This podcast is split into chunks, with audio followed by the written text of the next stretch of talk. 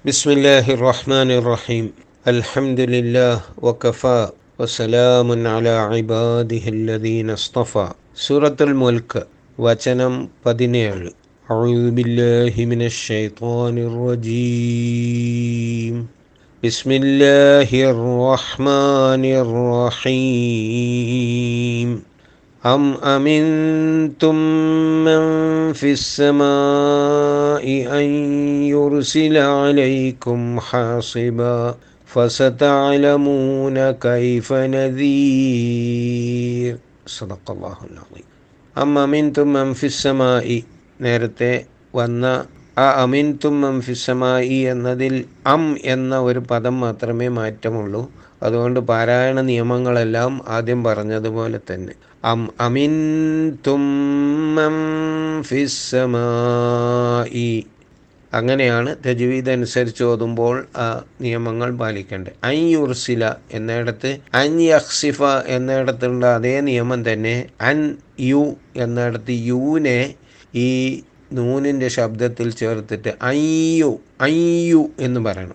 അൻ എന്നുള്ള നൂനില്ല. അതിന് പകരം യാ ഉണ്ട്. യാ ആണെങ്കിലോ അത് ശബ്ദമുള്ള യായാണ് കൂട്ടത്തിൽ മണിക്കുകയും വേണം. അയ്യുർസില അയ്യുർസില അൻയുർസില എന്നല്ല. അയ്യുർസില അലൈക്കും ഹാസിബ ഹാസിബ ഫസതഅലമൂന കൈഫ നദീർ. നദീർ എന്നിടത്ത് റായെ മുന്നിൽ കസറായതുകൊണ്ട് ലഘൂകരിച്ച് രായാക്കി പറയണം. കൈഫ നദീർ അത് ഈ അധ്യായത്തിൽ ഒരുപാട് സ്ഥലത്ത് വന്നതുകൊണ്ട് ഇനി ഞാനത് ആവർത്തിച്ച് പറയണം എന്ന് തോന്നുന്നില്ല. അം അമിൻതും. അം എന്നത് ഒരു കാര്യം പറഞ്ഞു കഴിഞ്ഞിട്ട് അതല്ല മറ്റൊരു ഒരു ഒരു സങ്കല്പം എന്ന അർത്ഥത്തിൽ അതല്ല. അമിൻതും നിങ്ങൾ നിർഭയരായോ? മംഫിസമായി നിങ്ങൾ പേടിയില്ലാത്തവരായോ മംഫിസമായി ആകാശത്തിലുള്ളവനെ കുറിച്ച് നിങ്ങൾ ഭയമില്ലാത്തവരായോ. അൻ യുർസില അലൈക്കും അവൻ നിങ്ങളുടെ മേൽ ചൊരിയുന്നതിനെക്കുറിച്ച് അർസല അയച്ചു നിയോഗിച്ചു. റസൂൽ ദൂതൻ അയക്കപ്പെടുന്നവൻ എന്നാണ് അർത്ഥം. അൻ യുർസില അവൻ അയക്കുന്നതിനെക്കുറിച്ച് അർസല എന്നതിന്റെ വർത്തമാനകാലം യുർസില അൻ യുർസില അൻ എന്ന് പറഞ്ഞത് കൊണ്ടാണ് യുർസില എന്ന് പറഞ്ഞു അർസല എന്നതിന്റെ വർത്തമാന യുർസിലു എന്നാണ്. ഈ അൻ ക്രിയയുടെ മുമ്പിൽ വന്നാൽ അത് അൻ യഹ്സിഫ എന്നിടത്ത് പറയാൻ വിട്ടുപോയി. ക്രിയയുടെ മുമ്പിൽ വന്നാൽ ആ ക്രിയയുടെ അവസാനത്തെ അക്ഷരത്തിൽ ഉണ്ടാക്കുന്ന മാറ്റമാണ്. അത് അവസാനത്തെ അക്ഷരം ഏകവചനമാണെങ്കിൽ അതിന്റെ അക്ഷരത്തിന്റെ ഹരക്കത്ത് മാറും. അത് യുർസിലു എന്നത് യുർസില എന്നാകും. ഇതിന് നസുബ് എന്നാണ് പറയുക അൻ യുർസില അലൈക്കും നിങ്ങളുടെ മേൽ നിയോഗിക്കുന്നതിന് ചൊരിയുന്നതിന് അയക്കുന്നതിന് കുറിച്ച് നിങ്ങൾ നിർഭയരായ?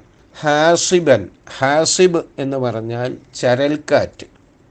ഇത് മരുഭൂമിയിലുണ്ടാകുന്ന ഒരു പ്രത്യേക പ്രതിഭാസമാണ് മരുഭൂമികളിൽ ചരൽക്കാറ്റുകൾ ഉണ്ടാകും കാറ്റ് അടിച്ചു വീശുമ്പോൾ ഭൂമിയിലുള്ള മണലെല്ലാം അതിൽ കയറിയിട്ട് അത് ഒന്നിച്ച് അടിച്ചു കഴിഞ്ഞാൽ ആ ചരൽക്കാറ്റ് ശക്തിയായ ചരൽക്കാറ്റിൽ പെട്ടാൽ പിന്നെ രക്ഷയില്ല. മണൽ പൊടി എന്നതിനപ്പുറത്തേക്ക് കുറച്ചുകൂടി വലിയ ചരലുകളായിട്ട് വലിയ മണലിനാണ് ചരൽ എന്ന് പറയുക. ചരലുകളായിട്ട് കാറ്റ് വരികയാണെങ്കിൽ എന്തായിരിക്കും അതിന്റെ അവസ്ഥ? അത് പൊടിക്കാറ്റ് സാധാരണ ഇവിടെ പൊടിക്കാറ്റ് എന്ന് പറയുന്ന മരുഭൂമിയിലുള്ള ഒരവസ്ഥയുണ്ട്. അങ്ങനെ ഈ പൊടിക്കാറ്റുണ്ടാകുമ്പോൾ നമ്മൾ വിചാരിക്കുന്നതിന്റെയൊക്കെ എത്രയോ ഇരട്ടിയാണ് അതിന്റെ സങ്കല്പം വേണ്ടത്.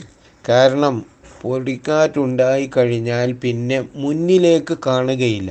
ഒരു വാഹനം ഓടിച്ചുകൊണ്ടിരിക്കുന്ന വ്യക്തിയാണെങ്കിൽ ആ വാഹനത്തിന്റെ ഗ്ലാസ്സിൽ മുഴുവനും ഇത് നിറഞ്ഞതുകൊണ്ട് അപ്പുറത്തേക്ക് കാണൂല. അപ്പോൾ വണ്ടി നിർത്തി പുറത്തേക്ക് ഇറങ്ങി നോക്കിയാലോ അയാൾക്ക് അയാളെ തന്നെ മുഴുവൻ കാണുകയില്ല. അത്രയേറെ ശക്തിയായി വരുന്ന ഒരു തരം പൊടിക്കാറ്റുകളുണ്ട് മരുഭൂമിയിൽ. ആ പൊടിക്കാറ്റിൽ ചരലാണ് വരുന്നതെങ്കിൽ ശരീരത്തിൽ മുഴുവൻ ശക്തിയായി എറിയുന്നത് പോലെ അനുഭവപ്പെടും. ആ അതിൽ നിന്ന് മോചനമില്ല പുറത്തേക്ക് പോകാൻ വഴിയില്ല അവിടെ കിടന്ന് അതിങ്ങനെ അനുഭവിക്കുക തന്നെ. ഇതിൽ ഏറ്റവും അധികം പ്രയാസമുണ്ടാക്കുന്ന കാര്യം ശരീരത്തിന്റെ വേദനക്കപ്പുറം ശ്വാസം കഴിക്കാൻ സാധിക്കുകയില്ല എന്നതാണ്. ശ്വസിക്കുന്നത് മുഴുവനും ഈ മണലായിരിക്കും വായിലേക്ക് പോവുക. വളരെ അധികം സമയമൊന്നും അത് സഹിച്ചുകൊണ്ട് മനുഷ്യന് നിൽക്കാൻ കഴിയില്ല. ഉടനെ തന്നെ ബോധം കെടുകയും പിന്നീട് മരിക്കുകയും ചെയ്യും. ഇങ്ങനെയുള്ള ഒരവസ്ഥക്കാണ് ഈ ചരൽക്കാറ്റ് അയക്കുക എന്ന് പറയുന്നത്. ഈ ഇതും ഭൂമിയിലുള്ള ഒരു പ്രതിഭാസത്തിന്റെ മറുവശമാണ്.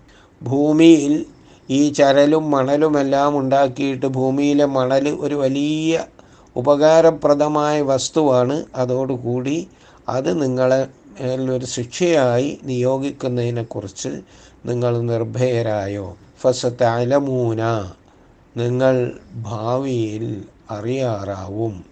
കൈഫ നദീർ എന്റെ മുന്നറിയിപ്പ് എങ്ങനെയുണ്ടായിരുന്നു എന്ന്. ഇവിടെ ഒരു പ്രത്യേക പ്രയോഗം സ താലമൂന എന്നാണ്. ഇത് നിങ്ങൾ നേരത്തെ പഠിച്ചിട്ടുള്ളതാണ്. താലമൂന എന്നതിന്റെ മുൻപിലുള്ള സ അത് അറിയ അറിയും ഭാവിയിൽ അറിയും എന്ന് അർത്ഥത്തിലുള്ളതാണ്. അങ്ങനെ ഭാവിയിൽ അറിയും എന്നത് തറപ്പിച്ച് പറയാനാണ് ഈ സ ഉപയോഗിക്കുക. കല്ലാസയ അലമൂൻ സുമ്മ കല്ലാസയ അലമൂൻ എന്ന് സൂറത്ത് നബയിൽ പഠിച്ചല്ലോ. നിങ്ങൾ അവർ കല്ല വേണ്ട അവർ അറിയാറാകും അവരറിയും ഭാവിയിൽ അവരറിയുക തന്നെ ചെയ്യും എന്നാണ് അതിന്റെ അർത്ഥം.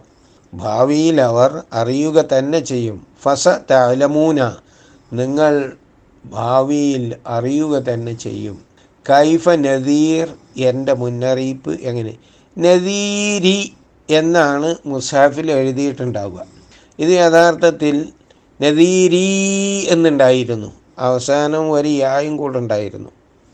എന്റേത് എന്ന അർത്ഥത്തിൽ വരാനുള്ള ഒരു യായാണത് എന്റെ എന്ന് പറയണമെങ്കിൽ അറബിയിൽ വളരെ എളുപ്പമുണ്ട്. അവസാനം ഒരു യാ ഇട്ടാൽ മതി. കിതാബുൻ പുസ്തകം കിതാബി എന്റെ പുസ്തകം. റസുൻ ശിരസ് റസി എന്റെ ശിരസ്. ഇങ്ങനെ ഈ എന്ന് ആക്കിക്കഴിഞ്ഞാൽ എന്റെ എന്നർത്ഥം കിട്ടും. ക എന്ന് ചേർത്താൽ നിന്റെ എന്നർത്ഥം കിട്ടും. റസുക്ക നിന്റെ ശിരസ്. കിതാബുക്ക നിന്റെ കിതാബ് നിന്റെ പുസ്തകം. ഈ രൂപത്തിൽ വളരെ എളുപ്പത്തിൽ അറബിയിൽ ഈ എന്റേത് എന്ന് ആക്കി മാറ്റാൻ പറ്റും. അതിന്റെ എന്റേത് എന്നതിന്റെ ഒരു യാ ഉണ്ടായിരുന്നു. അത് നദീരി എന്നത് ഇവിടെ ഈ ആയത്തിന്റെ അവസാനത്തിൽ ഒരു നല്ല രീതി അല്ലാത്തത് കൊണ്ട് ഗൈഫ നദീരി എന്നാകുമ്പോൾ ഇതുവരെ പറഞ്ഞു വന്ന ആയത്തുകളിലെല്ലാം ഉണ്ടായിരുന്ന അവസാനത്തെ പദം അത് അതിനോട് യോജിച്ച് വരണമല്ലോ മറ്റത്. ഇതിന് അന്ത്യാക്ഷരപ്രാസം എന്ന് പറയും സാഹിത്യത്തിൽ.